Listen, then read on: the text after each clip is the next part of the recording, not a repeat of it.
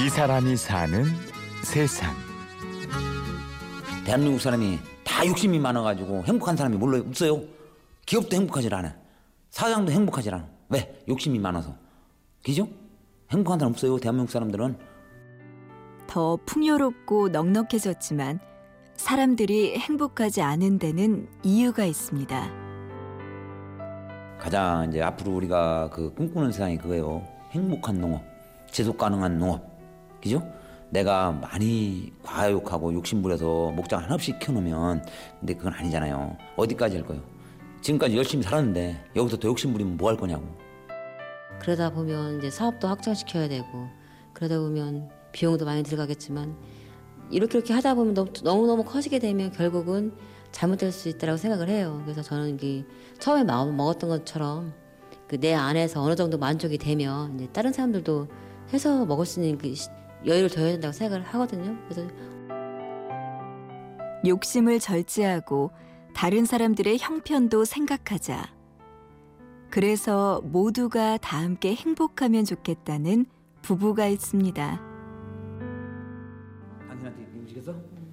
야 그렇게 벌면서 내가 내거 보너스까지 챙기면 되니. 아이 알았어. 의대가 나가잖아. 천안 독립기념관 근처에 효덕 목장이라고 있는데요. 목장 주인 김호기 이선혜 씨 부부가 그 특별한 사람들입니다. 목장이라고 하면 그저 낭만적이고 넉넉할 것 같지만 부부에게는 그동안 많은 수고와 고생이 있었습니다. 저는 네 마리 갖고 시작했는데요. 진짜 땅이 없었어요. 산 속에서 남이 터가지고 살다가 온 건데, 아, 그럴 때는 그 어, 목장인데 엔실이 담을 때도 다 땅으로 삽을 다 땅을 파가지고 그걸 다 삽으로 파기에 너무 힘들었죠, 진짜 삽질하기가. 기다란 남 목소리 때를 자기가 부서지게 다 밀어내는데 어떤 사람들 잘못하면. 손도 막 잘려 나갈 그런 경우도 생겼어요, 진짜. 그렇게 어렵게 어렵게 해서 여기까지 올 거고. 눈코 뜰 새 없이 바빴던 목장일. 그런 중에도 다섯 남매는 저희들끼리 잘 자랐습니다. 큰 아이는 책 보고 그런 걸 굉장히 좋아하고요. 이렇게 둘째 아이는 엄마 일 도와주고 이제 과일 같은 거 막 깎아내고 그런 걸 좋아하고 그 셋째 아이는 뭐 청소 같은 것도 잘하고 넷째 아이는 동생들 잘 나눠 잘 돌봐주고 할머니 일 잘 도와주고 설거지도 이제 아이들이 여러 명이 가위바위보 짜가지고 한 명은 테이블 닦고 한 명은 바닥 청소하고 알아서 와요 출동해요 그 독수리 원하면 출동하면 다 와요 애들이 첫째 딸 김미지입니다.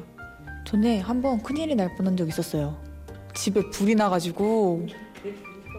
근데 막 키우면서 막 이런저런 막 어려움이 있는데 그런 거 앞으로도 몇 번이고 일어날 일인데 그래도 포기하지 않고 계속해서 그거를 내서 책임을 가지고 이렇게 해주셔서 감사하고 네 잘 따라야겠다 생각을 하고 있죠.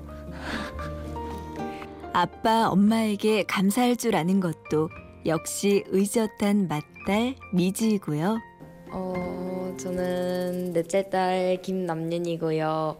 어, 음, 너무 많은데 그거 뭐 생각하기가 좀 어려워요. 그래서 우리 딸은 되게 착해요. 저희 애들 할머니가 허리를 수술했는데 이게 누웠다 일어날 때 되게 불편하시잖아요. 그러니까 이제 소리 지르고 뭐 하지 말고 종을 사다 주고서 할머니 저 필요하시면 종을 이렇게 올려주세요 얘기를 하는 거야. 남녀가 도망가 있어 일로 와. 뽀뽀를 잘해요. 보는 앞에서는 하진 않지만 보지 않을 데서 와서 열심히 이제 뽀뽀해주고 해요. 아직도 이게 사랑스러운 아이들이 다 진짜 속 한 번 안 새기고 다 잘 커왔고요. 사춘기도 잘 지내왔던 것 같아요 우리 아이들이. 사춘기 와도 엄마 모를걸? 모를걸 바빠가지고 불평 한마디 없이 잘 커온 다섯 남매. 김호기, 이선혜 씨 부부에게는 가족 사업에 대한 기대가 있습니다. 우리 둘째 아이가 지금 그 노산대학교에서 대가축학을 다니는데 또 우리 넷째 아이가 우리 여기 막둥이 넷째 아이가 음식을 굉장히 좋아해요. 만들고 뭐 하는 것들을. 그래서 우리 둘째 아이는 목장하고 또 치즈를 만들어서 우리 넷째 아이한테 그 치즈를 보내는 거예요. 그럼 그 넷째 아이는 그 치즈로 이렇게 맛있는 요리 같은 걸 만들어서 이제 그 손님들한테 대접을 하는 그런 걸 하고 싶어요. 장차 온 가족이 함께 일할 것을 생각하면 즐겁기만 한데요. 김호기 씨 부부는 당장 아이들에게 미안한 것이 있습니다. 어떻게 보면 저는 집이 없어요. 그 축사에 그 관리사가 집이에요. 거기서 관리사에서 애들하고 다 크고 부모님 사는 거예요. 부족한 거죠. 예? 우리 애들한테 좀 미안한 부분이지. 그러면서도 나는 애들 이쁘게 키웠잖아요. 예? 그 거칠 안 떨고 해서도 애들이 행복할 수 있게 만들어주고 또 우리 스스로도 야 이 정도면 행복한 거야. 만족할 줄 알고. 세뇌를 에? 시켜요 항상. 세뇌를 시켜요. 이, 이 정도면 행복한 거야. 이 정도면 행복한 거야. 비록 살아가는 겉모습은 대단치 않아도 부부에게는 자랑거리가 있습니다. 그동안 흘려온 정직한 땀방울입니다. 전통을 지키면 그 전통이 우리를 지켜준다는 말이 있어요 그 말이 딱 맞더라고요 저희가 목장을 지켜서 그 목장이 지금 거꾸로 저희를 지켜주고 있는 거예요 그 목장을 힘들었어도 꿋꿋하게 지켜왔기 때문에 이제 거꾸로 그 목장이 저희를 이렇게 지켜주고 있는 것 같아요 이 사람이 사는 세상.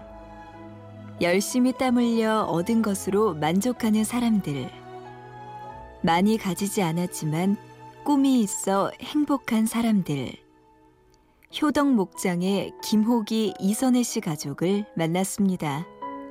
행복한 거죠. 기대치상이다. 하기를 저희 집엔 여섯 천사가 있다고 얘기 여섯 천사 알았어.